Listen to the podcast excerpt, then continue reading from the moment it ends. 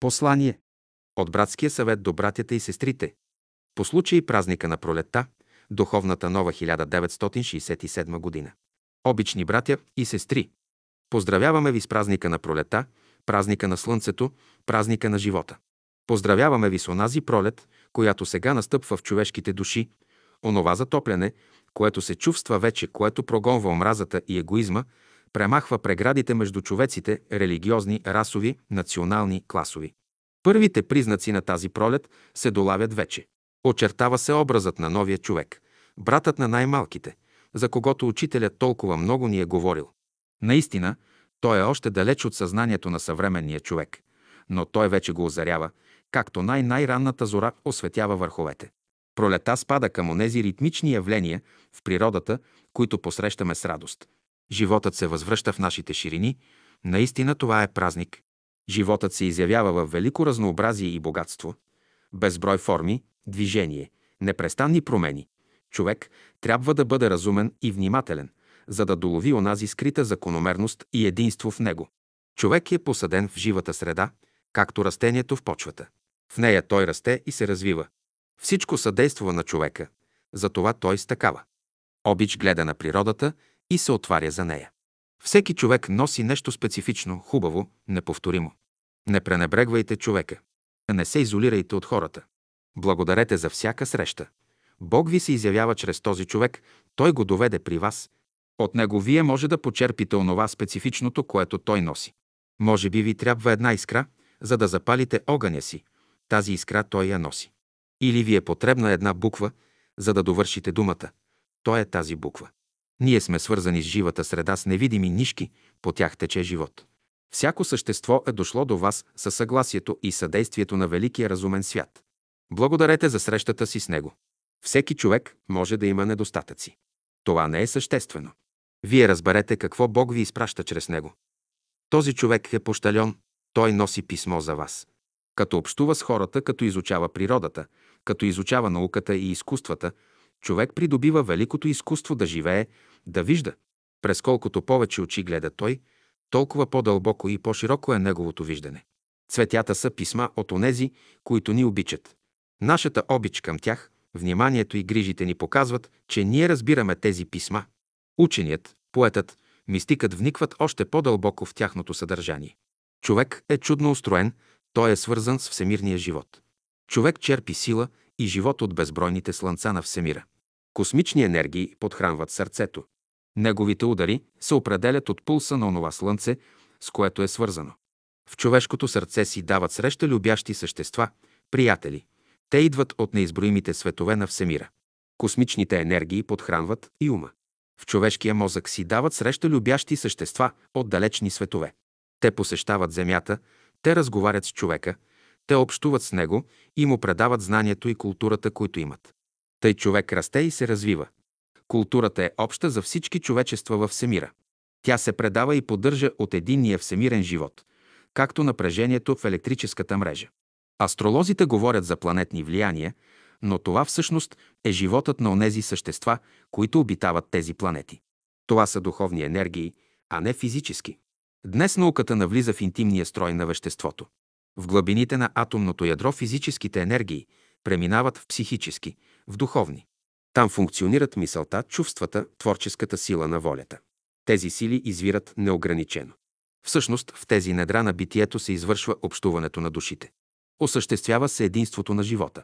Тук става онзи интимен разговор, който човечествата на Всемира водят. Земното човечество не е изолирано и самотно, то общува с всички човечества на космоса. Пространството не е препятствие за мисълта и чувствата, те достигат и най-отдалечените светове. Ако преведем пространство с разумност, а време с живот, тогава всяка представа за ограниченост пада. Как ще говорим за граница, когато разумността е в нас и ние сме в нея? Когато животът е в нас и ние сме в него? Бог ни обгръща и прониква. Той е великият единен живот. Всички хубави подтици идат от него. Бог е най-дълбоката същина на човешката душа. Да виждаш Бога в човека, това е виждане, да го разбираш, да бъдеш в съгласие с Него. В това седи великото изкуство на живота. Това се изучава в Божествената школа и школата на Бялото братство. В едно древно писание е казано Старайте се чрез живота си да покажете моята любов. Човек минава понякога през големи изпитания, външни и вътрешни. Изразът да излезеш от кожата си е поетичен, но понякога човек трябва да излезе от кожата си, да излезе от малкия живот и да влезе в големия живот. Когато малкият живот се намери в безисходно положение, в отеснение, когато безсмислието го обхваща и похлупва като похлопак и тъмнина го об, гръща човек трябва да излезе от кожата си, да потърси големия живот. За такъв момент псалмопевецът казва Той е прибежище мое и крепост моя, Бог мой, на него ще се надея. Човек трябва да се отрече от малкия живот, за да намери големия живот. Дали човек изчезва след като напусне формата, която е имал, или тогава живее във всичко, което има живот? Ето един открит въпрос. Наистина, формата я няма вече, но животът, който я е създал, съществува. Животът е важен. Що ме е създал веднъж формата, той може пак да я създаде. Границата между малкия и големия живот е митницата, където човек оставя всичко, което носи, към което е привързан, близки, спомени, имущества. След като мине през митницата и се примири, човек ще опита безмълвието, мирът. Никакво желание, никакъв въпрос. Човек като че не съществува. Безмълвието е предверие към големия живот. Тогава той ще разбере какво нещо е свободата. Свободата е път. Тя не е статично състояние. Свободата е творчество. В нея има замах, сила. Тук духът работи. Свободен е скулптурът, който вае. Свободен е художникът, който рисува. Свободен е поетът, който пише. Свободен е човек, който мисли и работи. Свободата не е пасивно, лично състояние. Само в творчеството малкият живот се слива с големия. Ученикът на Божествената школа живее с идеята, че животът е един, всички същества са включени в него и сам той принадлежи на него. Бог понякога слиза между човеците и ги учи. Бог е дълбоката същина на човешката душа. Помнете това и нека то определя отношенията ви към всеки човек. Братството е преди всичко идея. Идеята може да създаде външни форми, за да се изяви. Формите са преходни, идеята е вечна. Важна е идеята. Ние служим на една свещена идея. Който иска да унищожи доброто, себе си ще унищожи.